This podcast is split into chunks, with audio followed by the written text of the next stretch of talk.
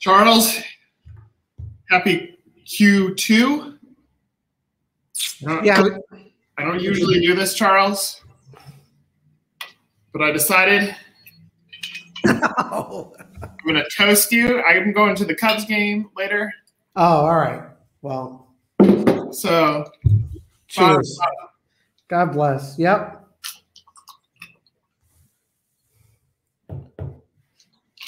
Hmm. Ah, fuck it. No, God. Let's get. All right. So, by the way, Q1 is over. Hopefully, everyone has had their Q1 meeting, hit their goals, set their rocks for Q2. Hopefully, Nick has water there. And then the important topic today, right? Which is let me Wait, set wait. this up. Let me set this up. I know No, you're you just you just messed up my April Fool's joke. I go and fill up a vodka bottle with water, and now I can't even say April Fools. You ruined it for me, Charles. Now we're gonna go into this thing.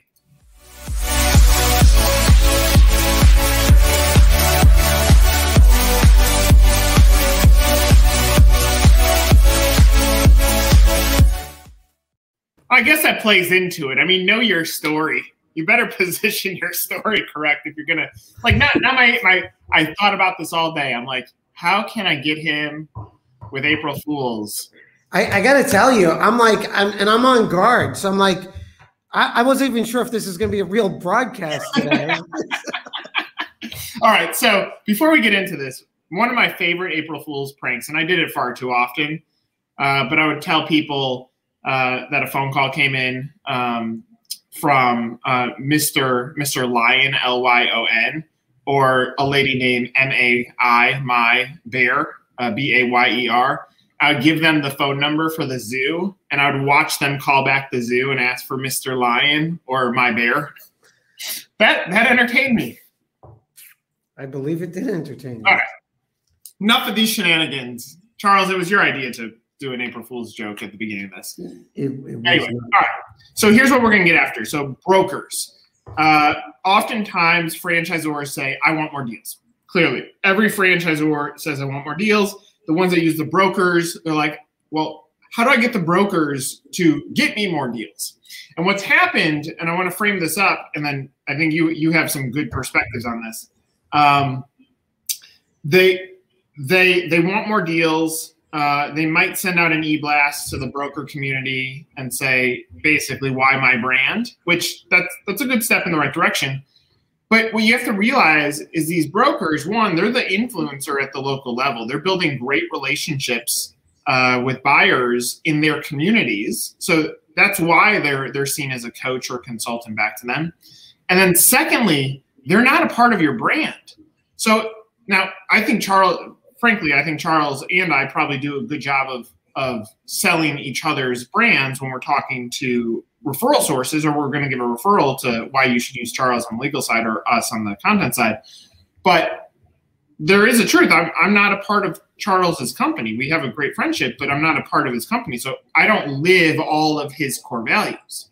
So the broker who is now tasked with arguably the one of the hardest jobs here is is as a trusted coach or consultant or broker telling the the buyer who's coming to table saying i don't know what to buy they're establishing trust and now they have the trust has to follow through when they present a brand so quite often i don't think brands set themselves up so the whole theme of this is you're in a, you, you can read it in the text uh, of our newsletter on friday but it's you're going to war I mean, franchise lead generation is war. So if you're going to war and you're not going to arm people with protection and the right weapons, then how in the world are you going to win that war? So this conversation is for the franchisor to say, you you want to win the war on growth, you want to leverage your broker army to go do it. What do you have to give them to win? So Charles, what do you have to give them to win? Well, big takeaway there is brokers are not a part of your brand, right? So franchisors, when you have the wrong mindset about brokers, you believe that somehow brokers owe you something, or if you go to a dinner with them, they owe you something, or if they know you, they don't.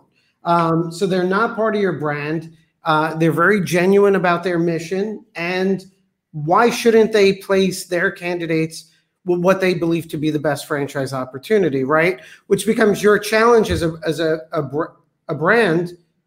You really have to dive deep. It's important, critically important, to belong to the uh, broker associations, attend the conferences, and network. But what I find is so many brands are wasting that significant touch point. And and you know, before we went live, before you started drinking fake vodka, um, some notes I wrote down that I believe that brands need to line up before they, you know, to really maximize, go to war. It's not even that you're going to get brokers on your team or on your side, but they're going to be allies and alliances, right?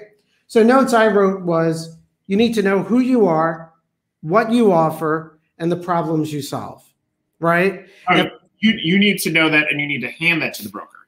Yeah, I mean, the brokers are looking for this, right? It's not just, hey, I'm a blank restaurant type franchise or service based or gym based.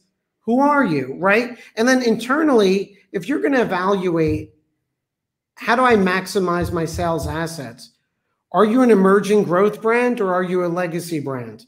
Because the answer to that question is going to have a different value proposition. If you're emerging growth, you better have an amazing item 19, amazing industry, amazing growth story.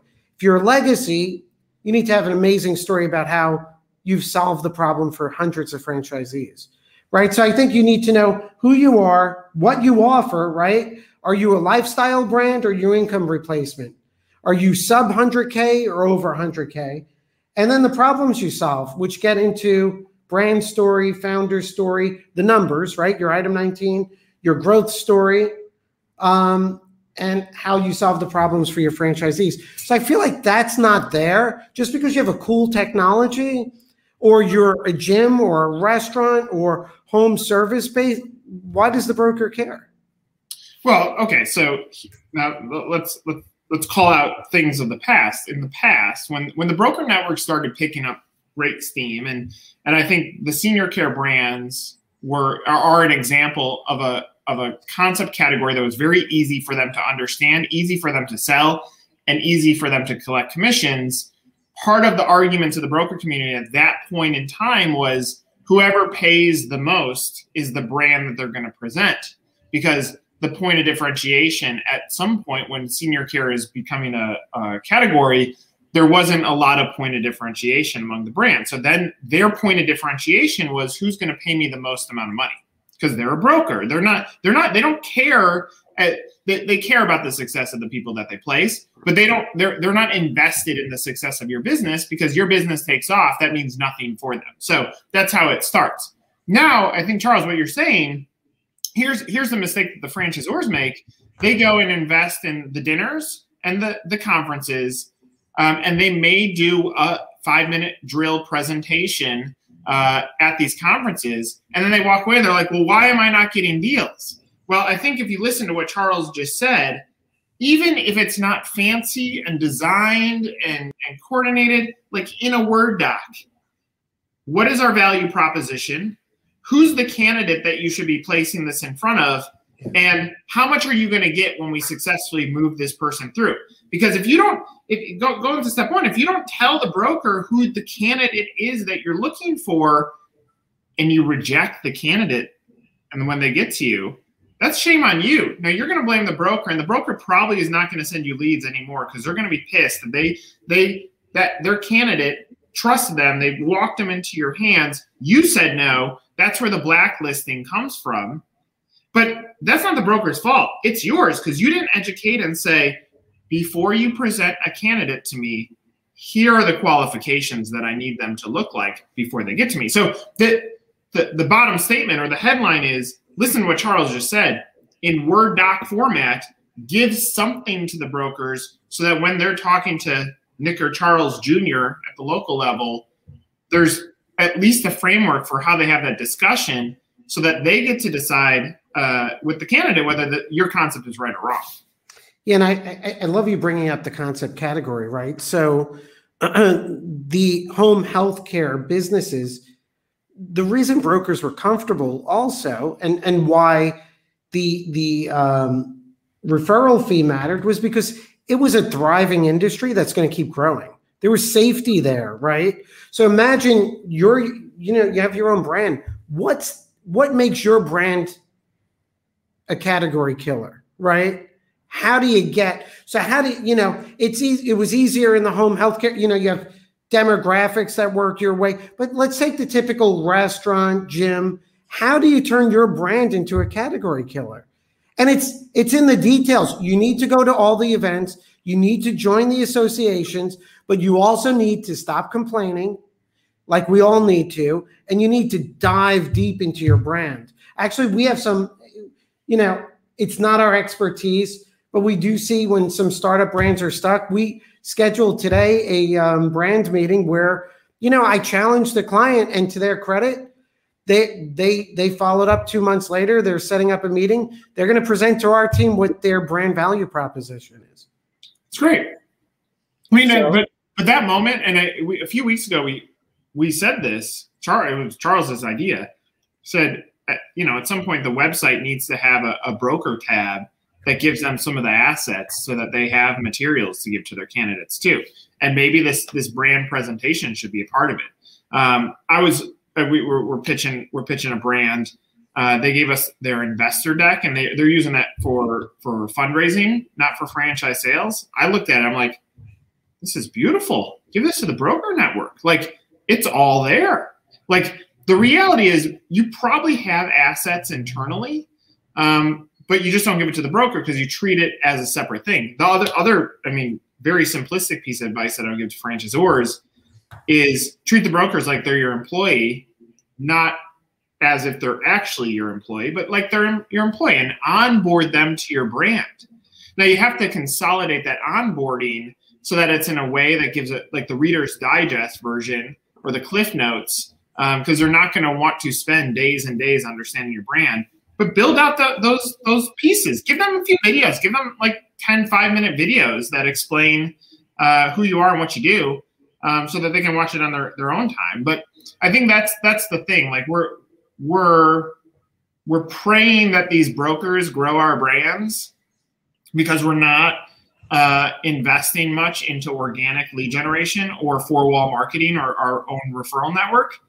But when you're praying for something, there's no action that's going against it, then the likelihood of it succeeding is slim to none unless it's a super easy concept to understand. And the brokers are like, oh, this is easy to sell. And they come to that conclusion on their own. Well, and also, too, I, I mean, when you're at events networking, you're not going to sell a broker in one meeting, one 10 minute drill down, right? That's just to get their attention build that relationship. And so for every, you know, so all the effort you're going to spend to get them to your website, sign up for your list, wh- what do you have for them after that, right? So I, so I think there's some lost opportunity there. We're, you know, I think we're at level one, and uh, you know, everyone wants to get to level nine without steps in between. Now, now here's, I, I think this is a big takeaway for the merging brands. Uh, and there i just i just basically gave credit to my own idea and said it this is a great takeaway so i should i should wait and let charles say that it's a good takeaway because he probably will this is the one area that you can compete with any brand of yeah. size in like the competitive advantages are eliminated when it comes to presenting materials to the brokers because the big the big brands are struggling at this too so you're trying to find your area of opportunity. If you're if you're a challenger brand in a category and you think that you're competing against these big giant brands, call it call it north of 100 units. I promise you, I've seen I've seen it. Uh, very few brands have a really strong two minute drill or a one pager on why now. Um, very few brands are giving the assets to the brokers. So your your chance uh, to to elevate your brand and rely on this broker community to help lift your your growth or propel your growth, uh, you, you, it's even playing field. You can compete with the biggest brands in the world because all you're talking about is good content that is concise and efficient back to the brokers. Yeah, and, and, and you know that's validated, right? Because you see amazingly professional some franchise sales organizations doing an amazing job with emerging brands, right? And they're at a professional level, and you should be looking at what they're doing. All right, so Charles, simplify this. Maybe a few few bullet points. brand yeah. they need to do next. All right. So notes I prepared before this, right? My three categories. I think, especially the emerging brands, any brand, sit down with your team, answer these questions right now, in my opinion. Who are you, right? If you're an emergency emerging growth brand, then what's the opportunity you're selling your item 19, your industry, right? If you're a legacy brand, talk about how you're tested, franchisee validation, management team. Um, what do you offer? Lifestyle, income replacement. Own one of them or figure it out and bolster it. What's your investment level? Sub 100, plus 100. And then the problems you solve. I think this is where this all comes together. Your brand story, your founder story, which really needs to connect with the brand story and really connects to the next generation of franchisees, the numbers, your item 19, which this year should be much more detailed than it was any other year.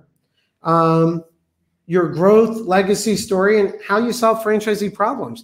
I mean, imagine if a broker walks away um, and has an avatar of who your perfect franchisee is, the problem they have, and how your brand helps them solve it. I think those, those are great takeaways. And frankly, you know, the the brokers are are just like you or just like your franchisees. There's there's a lot of nice human beings out there. I, if I were you, um, I would package up what Charles just put together uh, and send it to one and say, "Does this give you enough visibility into how to sell our brand? Let let them give you some feedback. Like they're they're there, yeah. uh, and and frankly, you know, the brokers aren't selling. Like I'm sure there are a few brokers that that probably help award, you know, more than a dozen units a year but they're not selling a ton like the collective is, but as individuals. Um, the other, I think, super important uh, thing just to note is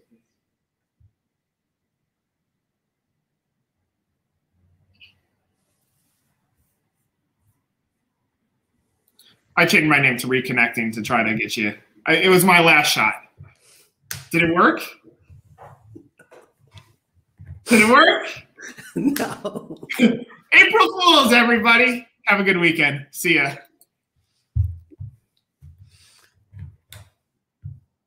I'm an exit.